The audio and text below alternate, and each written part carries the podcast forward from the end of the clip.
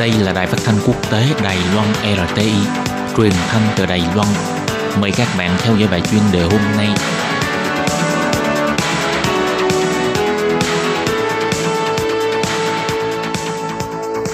Tường Vi xin chào quý vị và các bạn. Tiếp theo chương trình xin mời các bạn theo dõi bài chuyên đề. Thưa các bạn, chuyên đề ngày hôm nay với nội dung như sau. Dịch bệnh COVID-19 có thể sẽ làm cho thế giới phải thiệt hại 1,1 nghìn tỷ USD nếu như trở thành đại dịch. Sau đây xin mời các bạn cùng theo dõi nội dung chi tiết.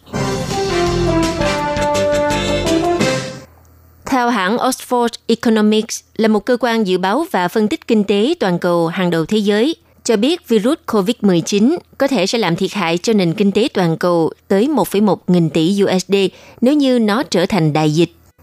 Theo hãng Oxford Economics cảnh báo, sự lây lan của virus sang các khu vực bên ngoài châu Á sẽ làm tăng trưởng toàn cầu giảm 1,3% trong năm nay, tương ứng với 1,1 nghìn tỷ USD thu nhập bị mất đi. Như vậy, theo mô hình dự báo kinh tế thế giới của tổ chức này cho biết, COVID-19 hiện đã gây ra một hiệu ứng đáng lo ngại do việc các nhà máy ở Trung Quốc buộc phải đóng cửa, gây ảnh hưởng đến các nước láng giềng và khiến cho các công ty phải chật vật tìm nguồn linh kiện cũng như là hoàn thiện thành phẩm. Điển hình như hãng Apple đầu tuần qua đã thông báo với các nhà đầu tư về việc không đạt được mục tiêu doanh thu quý vì nguồn cung iPhone tạm thời bị hạn chế, cũng như việc giảm chi tiêu của người Trung Quốc trong cuộc khủng hoảng do dịch bệnh COVID-19 gây nên.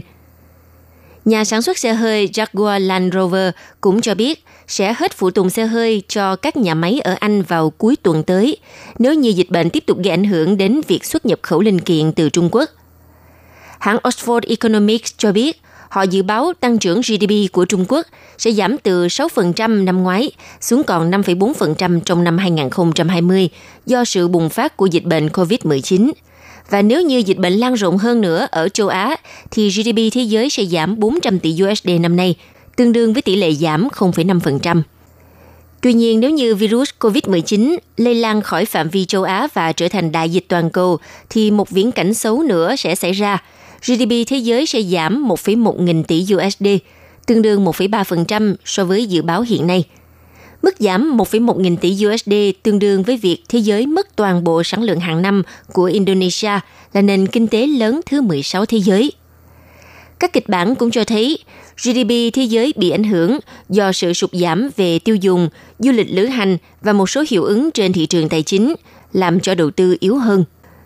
Theo công ty tư vấn khác là Capital Economics cũng cho biết, tình hình ở Trung Quốc vẫn đang diễn biến, vẫn chưa rõ bao lâu nữa thì lệnh cách ly ở nhiều nơi của Trung Quốc sẽ dẫn đến tình huống phải sa thải hàng loạt và cắt giảm lương trên diện rộng của các công ty – Khoảng 85% các công ty niêm yết trên thị trường chứng khoán lớn có đủ tiền để trả các khoản nợ và lương trong khoảng 6 tháng mà không có doanh thu.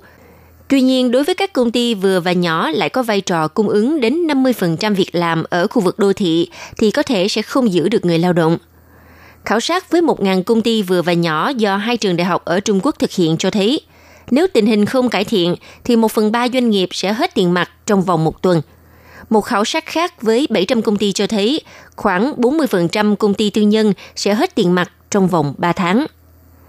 Và viễn cảnh tốt đẹp nằm ở tuần sắp tới, nếu hoạt động kinh tế tăng trở lại, đa số nhân viên, đặc biệt là nhân viên của các doanh nghiệp vừa và nhỏ, có thể sẽ giữ được việc làm. Còn người tiêu dùng cũng có thể nhanh chóng chi tiêu trở lại do nhu cầu bị dồn nén. Điều này cũng sẽ giúp cho những doanh nghiệp vừa và nhỏ, người tự kinh doanh tìm lại phần lớn thu nhập bị mất gần đây. Hãng Oxford Economics cho biết họ vẫn cho rằng tác động của virus COVID-19 sẽ giới hạn ở Trung Quốc, nhưng có tác động đáng kể trong ngắn hạn đến kinh tế thế giới. Tuy nhiên, nếu như trường hợp xảy ra đại dịch thì sẽ lại là một cú sốc mạnh hơn cho 6 tháng tới. Như vậy, hậu quả của dịch bệnh COVID-19 đối với nền kinh tế Trung Quốc và toàn cầu dự báo sẽ khốc liệt hơn trận dịch SARS trước đây rất nhiều – bởi vì vai trò của Trung Quốc trong nền kinh tế thế giới đã trở nên quá lớn và có sức ảnh hưởng to lớn so với gần 20 năm trước khi xảy ra đại dịch SARS. Quý vị và các bạn thân mến, vừa rồi là bài chuyên đề do Tường Vi thực hiện. Xin cảm ơn sự chú ý theo dõi của các bạn.